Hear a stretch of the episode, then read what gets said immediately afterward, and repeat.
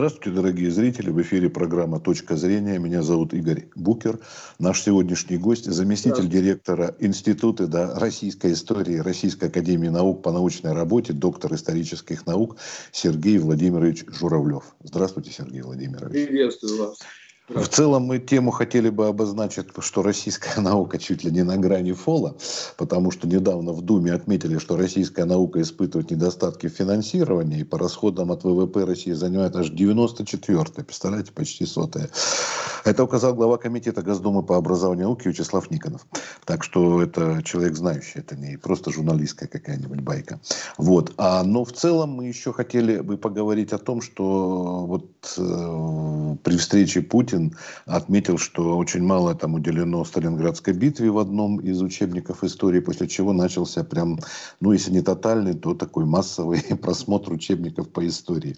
Но тут еще какая точка зрения есть, высказывалась она. Дело в том, что все, даже такое важное событие, как Сталинградская битва, в коротком учебнике впихнуть программу все, ну просто, наверное, нереально и невозможно.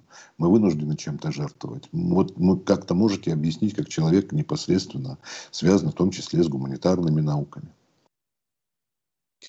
Ну, здесь ситуация на самом деле очень сложная, и э, трудно винить авторов учебников, поскольку перед ними поставлены конкретные задачи, и э, трудно винить учителей, поскольку они э, находятся в ситуации, когда втиснуть гигантский по хронологии, по проблематике курс необходимо очень ограниченное количество часов. Поэтому вопрос э, на самом деле заключается в приоритетах. Вот какие у государства, у общества на сегодняшний день приоритеты? Э, понятно, что школа, школьное образование, оно ориентировано и на знания, и на воспитание человека.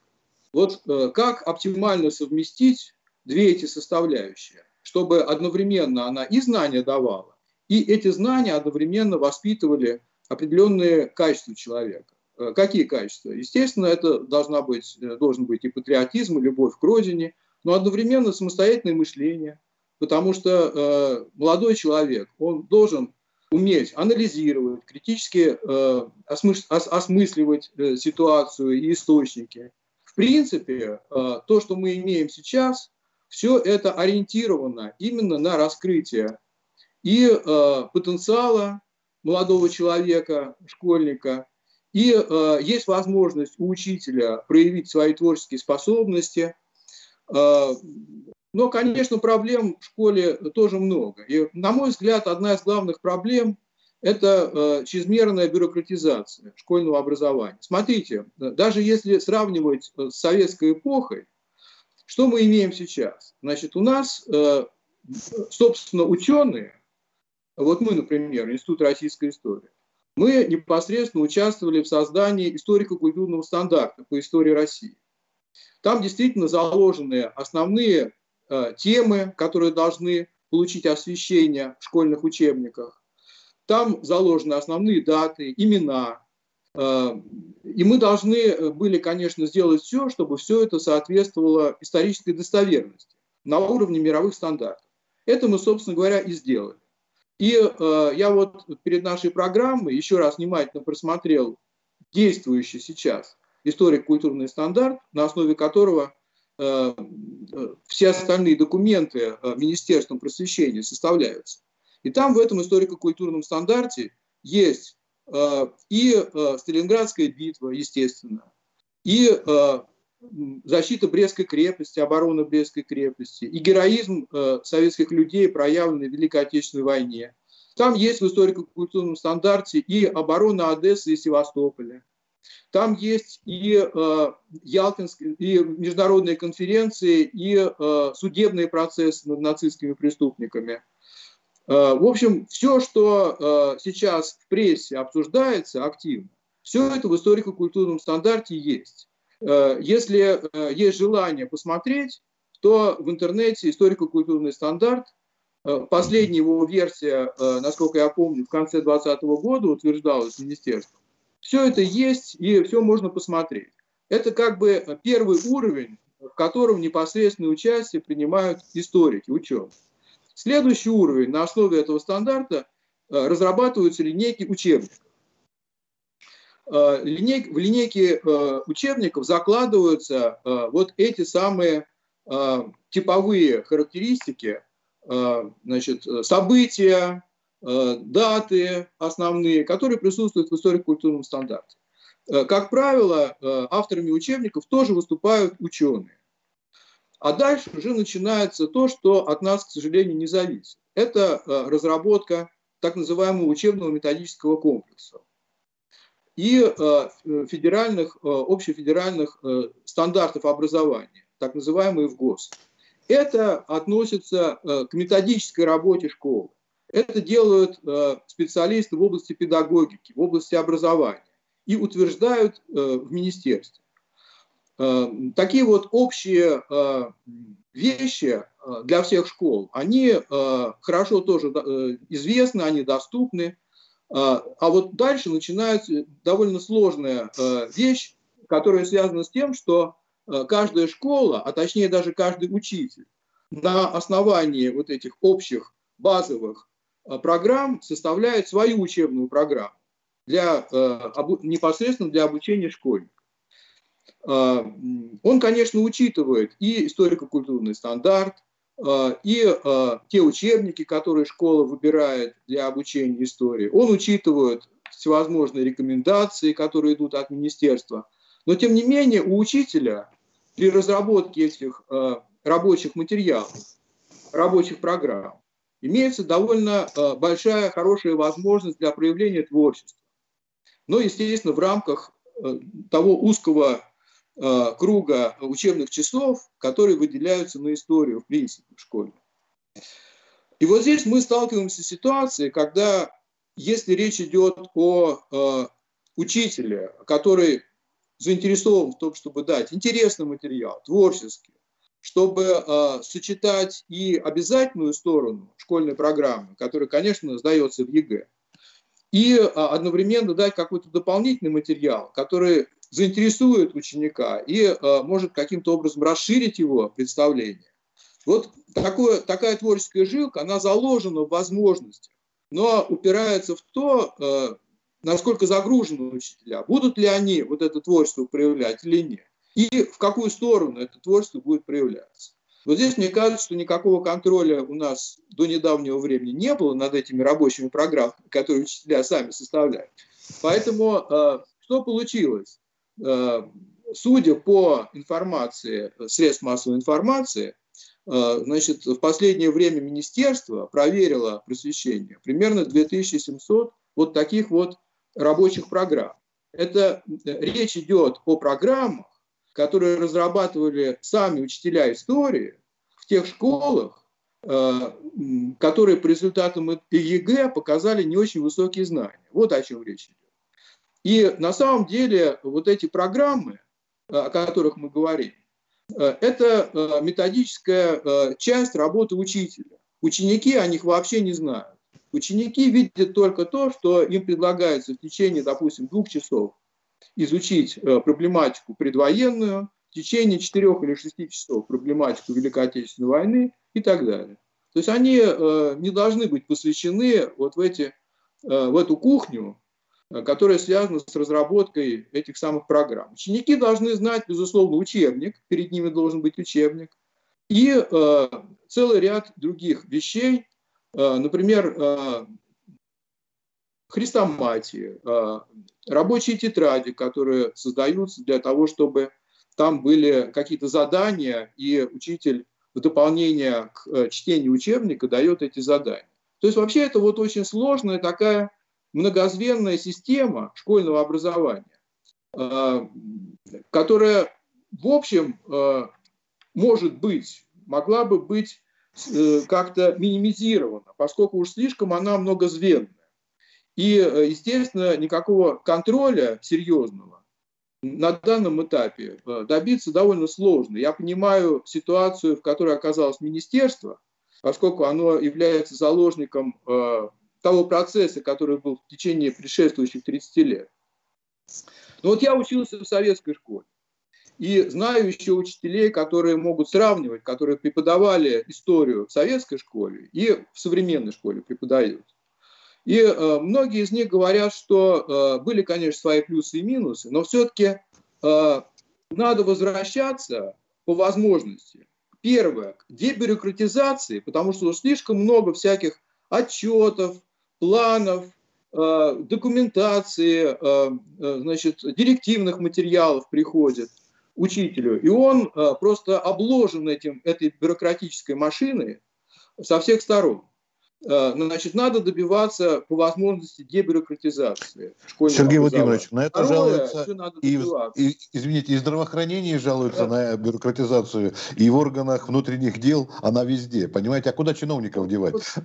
Да, к сожалению, мы, э, с одной стороны, информатизация дает нам возможность освободиться от бумажной процедуры, да? но с другой стороны, э, все-таки количество тех форм всевозможных, которые заполняет учитель, а, они очень часто дублируются, эти формы. Все-таки а, требуют, мне кажется, такого очень существенного пересмотра. Это, это система отчетности, плановости и так далее. И вот эта многозвенность, самое главное. Я еще не, не упоминал о том, что у нас же есть э, как бы разные школы. Есть школы э, такого базового знания истории, а есть продвинутые школы, гуманитарные школы всевозможные, которые обучаются по особым программам. И, и э, там у них свои программы рабочие. Это особый разговор. То есть вот эта вот сложность, многозвенность и многослойность желательно, конечно, каким-то образом минимизировать. Э, может быть, взяв за пример отчасти э, советский опыт, вернувшись к этому советскому опыту. Отчасти, повторюсь. Теперь, э, что еще я бы хотел сказать? Мне кажется, что очень много все-таки зависит от личности учителя. Никуда мы от этой темы не денемся. Потому что если учитель э, пользуется авторитетом, если он заинтересован в том, чтобы давать знания, если это творческая личность, я думаю, что в школе все будет хорошо. И э, ученики будут любить Родину и знать предмет свой, и э, они будут заинтересованы в том, чтобы дальше э, по жизни, уже после выпуска из школы, э, воспринимать информацию о нашем прошлом соответствующим образом, критически это все осмысливать и правильно э, делать оценки. Но для этого здесь вопрос снова, мы очень часто на самом деле этот вопрос ставится. Хотим ли мы шашечки, что называется, либо хотим ехать. Вот если мы хотим ехать, тогда мне кажется, что нужен какой-то комплексный подход. Недостаточно проверить 2700 э, э, рабочих тетрадей и э, сказать, что 70% из них имеют недостатки и требуют корректировки, в том числе с точки зрения освещения Великой Отечественной войны. Наверное, нужно обратить внимание и на образование. Образование учителей в педагогических вузах. Не секрет, что у нас, к сожалению, э, очень маленький процент выпускников педагогических вузов идет работать в школу. Э, из этого процента, который идет работать в школу, к сожалению, э, учителей-новаторов, творческих личностей тоже не так много. Вот нам надо, конечно, и престиж профессии учителя очень сильно повышать, очень сильно в обществе. Это уже делается, но нужны еще дополнительные меры. Э, плюс к этому, конечно, нужно что-то делать с оплатой труда учителя. Если, ну, все мы говорим уже, даже кричим о том, что э, зарплата в московском регионе, в крупных городах, она порой в разы выше, чем в небольших э, сельских школах или в районных школах. Ну, не должно быть, не должна быть такая разница, такое различие. Ну, не только зарплаты единой, э, мне кажется, э, престиж профессии учителя необходимо повышать. Есть и другие механизмы, моральные механизмы. И, конечно, и государство, и министерство может делать больше. Оно и сейчас уже делает немало. Но можно подумать над еще большим количеством э, такого рода мер. Э, то есть вот начиная с э, образования учителя, педагогических вузов. А, может быть, э, посмотреть программы эти образовательные а, и дальше идти по цепочке вниз, э, учесть, учесть э, весь комплекс вещей, связанных со школьным образованием по истории, по гуманитарным дисциплинам. Вот это единая связка. Потом э, я начал говорить, когда о э, историко-культурном стандарте и о учебниках. Я обратил ваше внимание на то, что, собственно, ученые, историки, только на этих первых двух этапах привлекаются. А далее, когда речь идет уже, собственно, о методике, э, далее уже разработчики историко-культурного стандарта и учебников не участвуют в разработке, допустим, хрестоматий, Э, и других э, значит, вещей, которые связаны с учебно-методическим комплексом в целом. Ну или редко, скажем так, участвуют. Вот это тоже большая тема для разговора. Хотелось бы, чтобы, конечно, если ученые привлекались, если они являются авторами учебников, а это основной Э, как бы основная часть учебно-методического комплекса, на мой взгляд, то они должны быть причастны, безусловно, к разработке и других составляющих вместе, понятно, с э, учителями, э, с методистами, с профессионалами своего дела в области преподавания истории в школе и так далее. То есть вот, на мой взгляд, есть целый комплекс проблем, которые требуют решения. Я уверен, что в министерстве это все прекрасно понимают – и э, будут это, безусловно, делать. Э, другое дело, что, может быть, это уже и делается без э, publicity, что называется, без того, чтобы оглашать эти вещи. Э, все-таки у нас и интернет, и средства массовой информации, они живут информационными поводами. А министерство работает систематически. Я думаю, что и научное сообщество заинтересовано в том, чтобы э, совместно решать проблемы, поскольку мы все в одной лодке сидим. У нас у всех дети, дети учатся в школе. У меня вот младшая дочь заканчивает в этом году 11 э, класс, сдает ЕГЭ как раз скоро в июне. Поэтому мы, мы все видим вот это все, понимаете? Я вижу все эти учебники, по которым она учится. Э, я вижу, как это происходит. Я знаю, какие учителя, ее учат. Им, и представители министерства, у них тоже есть дети, ученых есть дети. Ну, ваше так, личное мнение... Интересованы в этом. Сергей, Сергей Владимирович, вы увидели учебники истории, допустим, вашей дочери, и ваше мнение, они как соответствуют вполне качественно, на ваш взгляд? Ну, видите, здесь в чем проблема заключалась? Э, как раз обучение моей дочери пришлось на переходный период. Э, в 2014 году, как известно, был принят, э, после того, как были приняты историко-культурный, историко-культурный стандарт, была разработана, были разработаны несколько линеек уже новых учебников по этому историко-культурному стандарту. А внедрялись они в школу уже в более поздний период. Поэтому так получилось, что часть школьной программы проходилась по старым учебникам, Э, моей дочерью. И эти старые учебники, к сожалению, конечно, ну, не очень высокого качества.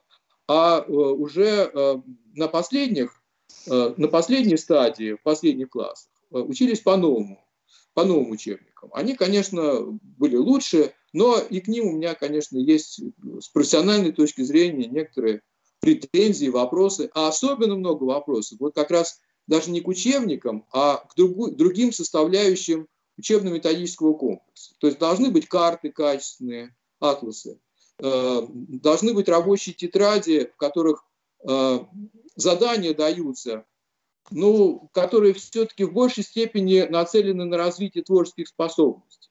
Не должно быть категорической ситуации, когда на прямо поставленный вопрос, принципе, можно ответить и так, и это. И оба ответа будут правильны.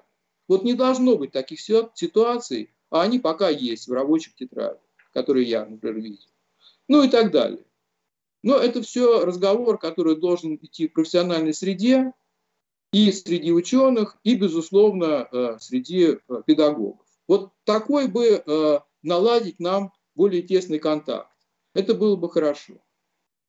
А когда вы сказали о линейке, а почему унификация, как вот в советское время, насколько я знаю, э, мало ведь отличались учебники между собой, а как они были в средней школе у всех, что на Дальнем Востоке, что в столице, и одинаково. А потом вот пошел разнобой. Это в этом какой-то плюс увидели или что? Почему так? Но это, это не разнобой, это не разнобой. Э, начиная с 90-х годов, после того, как э, советская система образования школьного. Это да, а, а сейчас, вот 14 Была трансформирована, там, там было очень много разных учебников, очень много. И каждая школа могла выбирать э, этот учебник, э, который она, даже каждый учитель практически мог выбирать, учебник, который ему нравился. Сейчас, э, когда мы делали историко-культурный стандарт, вот это был единый стандарт.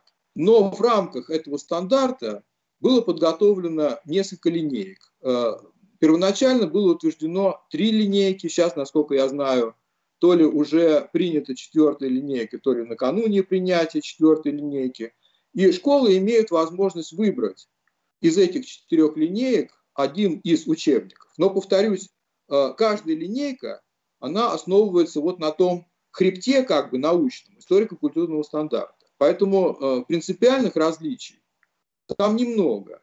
Но акценты, конечно, разные есть. В одном учебнике больше внимания, например, уделяется повседневной жизни, быту э, людей в разные эпохи. Э, в другом учебнике больше политическая история, но это не очень большие различия. Плюсы это или минусы? На мой взгляд, это плюсы, потому что все-таки э, делать так жестко, как было в советской школе, вот один учебник и все, думаю, что это не стоит делать. Э, ну и кроме того, э, у нас, конечно, есть проблемы с региональным образованием, потому что э, региональные программы предполагают, что помимо федерального учебника еще есть курсы краеведения, скажем так, и региональной истории. То есть в чеченских школах, например, помимо федерального компонента истории России в целом, проходит еще историю Чечни в Крыму, историю Крыма, ну и так далее и тому подобное. В Москве история Москвы, естественно, московские школьники, москвоведение проходят. И вот очень часто э, есть э, такая проблема, что программы э, и э, учебные пособия по региональной истории, они не вполне состыковываются и даже в трактовках многих отличаются от федеральных учебников. Вот это тоже серьезная проблема, над которой необходимо думать, как ее решать поскольку региональные э, учебные пособия, они э, не проходят экспертизу в Академию наук и в Российской Академии образования. А федеральные учебники, естественно, проходят эту централизованную экспертизу. Сергей Владимирович, а не может быть такое, что, допустим, в той же Чечне, Дагестане и Мамад Шамиля подается не так, как в учебниках Центральной России, и памятники Ермолову там вообще не очень бы желательны, хотя мне говорили, что они есть, как минимум четыре. Вот. А, и человек, поступающий в московский вуз, столкнется с какой-нибудь у примера, я просто беру на скидку что-нибудь подобное. То есть человек учился по одному учебнику, с той же самой, где уделялось больше повседневной жизни, а ему нужно сдавать о политике, а он в ней плавает. Такое может быть при поступлении в ВУЗ в другом регионе? Ну, я не думаю, потому что при э, сдаче ЕГЭ и при поступлении в ВУЗы все-таки э, ориентируются все на федеральные учебники, на федеральный компонент. Поэтому э, региональная история – это дополнение к федеральному но, как мы понимаем, важное дополнение, потому что э, на, основании близкой каждому ученику э, местной истории э, очень часто делаются такие глобальные ви- выводы, и видно, как э, история э, федеральная, то есть общероссийская история, как она как бы преломляется сквозь призму местного материала. Поэтому мне кажется, что здесь, конечно, гармонизация обязательно необходима. Ну вот мы э, в Институте российской истории, э, мы, между прочим, очень э, тщательно относимся к такого рода вещам, поэтому, когда мы делали историко-культурный стандарт, и мы участвовали в разработке одной из линеек из трех учебников по истории, мы в этих учебниках, понимая, что ученики будут жить в разных регионах России, в том числе преимущественно исламских регионах, буддийских регионах, православных регионах и так далее, мы, конечно, а, пытались как бы гармонизировать э, э, эти вещи и сделать так, чтобы, по крайней мере, эта история а, воспринималась, федеральная история воспринималась всеми народами нашей страны как своя. Но это, повторюсь, это очень сложно, и если вы посмотрите интернет 2013 года, когда шло обсуждение истории культурного стандарта, то вы увидите, какие дискуссии горячие были, как это лучше сделать, как лучше отразить, почему нельзя называть татаро-монгольское иго, как в советские времена, э, как э, ученики э, в Татарстане будут реагировать на такого рода стереотипные как бы клише исторические, которые достались в некоторых учебниках советской эпохи. Мы от этого пытались уйти. Мы, естественно, э, делали это в сотрудничестве, например, с Академией наук Татарстана. И э, те предложения конструктивные, которые тогда поступили от татарских, татарстанских коллег, мы, естественно, рассматривали внимательно, реагировали на них и пытались сделать так, чтобы это, был, э, это была общая история э, действительно нашей страны. Хорошо, это национальный фактор. А вот политический. Белая гвардия, Красная гвардия, Воейков, убийца э, семьи или участника. Помните, да, были дискуссии по поводу переименования в метро и так далее. Ермак, памятник, который возмущает там и так далее. Вот. Ну, вот такие моменты все не уч, не, никак не учтешь. И тут есть еще исторические все, вопросы. Все которые... эти моменты мы обсуждали очень внимательно. Ну, вот думали, как, как, как нам это все сделать правильно. И должен сказать, что вот эта работа над историко-культурным стандартом, она э, привела к тому, что э, мы в Институте российской истории предложили э, некоторые концепции новые, mm-hmm. либо некоторые формулировки, которые уже сейчас мы видим спустя 5-6 лет после этого, даже больше времени прошло, они уже вошли э, в научную среду, уже воспринимаются э, учеными и многими э, преподавателями истории, э, школьными учителями, как э, естественные, нормальные, хотя прошло не так много времени. Я приведу, приведу конкретный пример. Очень много дискуссий у нас было по поводу трактовки истории революции и гражданской войны. То, о чем вы сейчас меня спрашиваете. Да, и э, да, наша точка зрения, которая отражена в историко-культурном стандарте, и сейчас она отражена в многотомной истории России, которую мы пишем, академическая история России, институт пишет, заключается в том, что это была Великая Российская революция, которая, э, которая была единой революцией, которая прошла в своем развитии э, целый ряд этапов. Э, мы не называем уже это Октябрьской революцией, Февральской революцией и Гражданской войной как отдельные события. Мы говорим о том, что это была Великая Российская революция. Она имела первый этап, который начался в феврале и шел до октября. Второй большевистский этап революции э, начался в октябре. Практически одновременно с э, событиями в октябре 17 года э, начала развертываться гражданская война, которая тоже часть революционного процесса. Мы это рассматриваем как революционный процесс. И гражданская война завершилась где-то в 21-22 годах. Вот весь Тоже этот спорно. период, 17 по 22 год, мы, мы рассматриваем как единый процесс. С точки зрения политической, нами заложен в историко-культурный стандарт следующий подход. Не было правых и виноватых. У каждого, и у большевиков, то есть у красных, и у белых, была своя правда, вот за которую они воевали в гражданской войне и готовы были отдать свою жизнь. Мы, их потомки сейчас, красных и белых. Мы сейчас живем в новой России. Мы должны исторически относиться к тем событиям, которые были э, больше века назад в нашей стране. Мы должны с пониманием, толерантно относиться э, к тому, что происходило. И повторюсь, у каждого была своя правда. Вот это подход. И не было ни правых, ни виноватых тогда. Это была Сергей страшная, кровопролитная а, а, гражданская война. Это трагедия была национальная для нас. Но это история. Давайте к этому Я относиться. Э, мы заканчивать будем уже разговор. Дело в том, что, понимаете, среди историков самих есть масса споров, в том числе по хронологии Конечно. той же гражданской войны и по Кавказской войне тоже высказываются, что не обязательно это было с 817 года, да, когда Ермолов пришел, а еще раньше начиналось, чуть ли не при Иване и так далее. И гражданская война, ведь в разных регионах она закончилась тоже по-разному. И началась, один, по-моему, американский, что ли, исследователь, английский, не помню, он вообще выдумал, что она началась в 1914 году. То есть сами историки не могут некоторые вещи решить. Как называть? Как удельная Русь называли до э, советской власти? Или как в советских школах мы привыкли Киевская Русь? Вот тем более учитывая взаимоотношения с соседями на Украине. Вот сами историки еще не разобрались в своих проблемах. Сами историки, э, это очень хорошо, что среди историков есть дискуссии, они продолжаются. Конечно, прекрасно. И вы да. на самом деле еще одну очень важную тему поднимаете, потому что вот ровно то, о чем вы говорили, мы обсуждали, когда э, шла дискуссия об историко-культурном стандарте. И э, наш институт, я в частности, был сторонником такого подхода. Мы должны э, для учеников э, младших и средних классов школы давать все-таки какой-то э, наиболее э, принятый подход к оценке этих событий. А вот для старшеклассников э, мы должны э, дать разные точки зрения.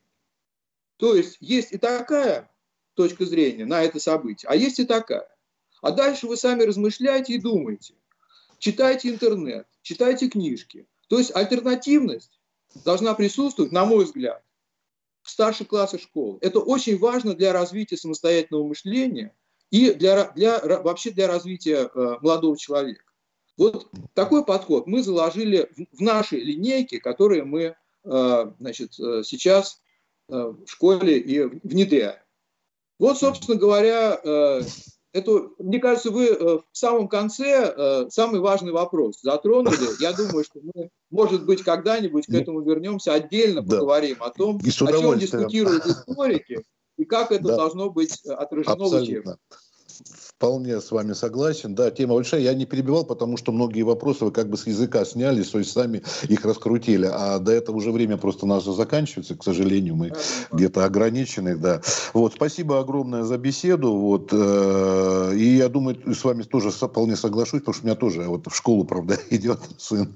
Вот, что вначале нужен ликбез, а уже потом будешь размышлять хоть на основе чего-то. Вначале таблицу умножения, а потом складывать. А если ее нету, то с чего складывать? Какие могут быть знания. Спасибо большое за беседу. Всего доброго. Спасибо, Удачи. И доброго, я думаю, удачи. что где-то через какое-то время мы с вами тогда обсудим, как вы это поставили тему, да, о спорах историков. Хорошо, нет проблем, всегда готов. Да, всего, всего доброго. хорошего, спасибо, всем здоровья.